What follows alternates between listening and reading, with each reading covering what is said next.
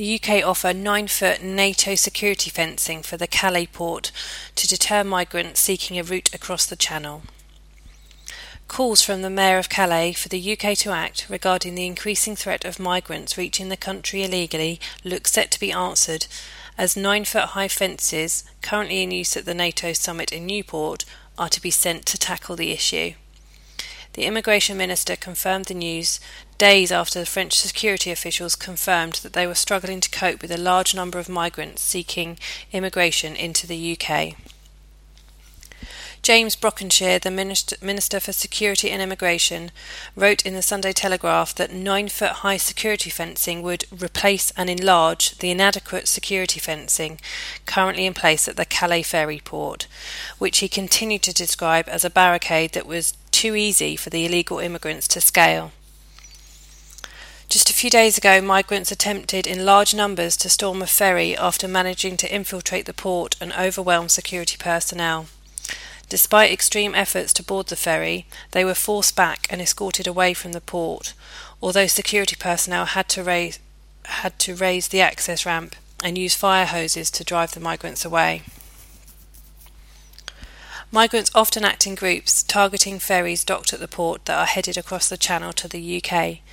They are currently attempting to scale Calais security fencing to gain access to lorry depots so they can climb on board and conceal themselves prior to the vehicle leaving the country. Many tourists leaving the coastal town have been forced to deal with migrants attempting to board large vehicles in a last ditch attempt to reach the UK. Mr. Brokenshire said, We would like to establish secure parking areas for le- legitimate hauliers and travellers who are waiting so they won't be hassled um, by would be illegal immigrants. He continued to emphasise the government's stance on immigration, stating that the UK were no soft touch. The Mayor of Calais, had stressed that the UK wasn't doing enough to tackle the problem in Calais, and she had threatened to close the port entirely unless there was a response. She claimed last week that migrants had taken, da- taken the town hostage, with over a thousand migrants seeking a route into the UK. Mr. Brokenshire retaliated by claiming it was France's responsibility to control the port, although he also said the government would do everything they could to help.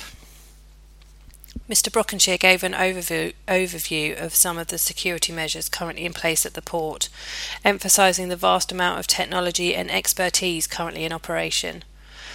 Our security checking for freight includes up to the minute heartbeat scanners and wave sensor technology to detect bo- bodies in lorries, as well as the good old fashioned sniffer dogs, he said.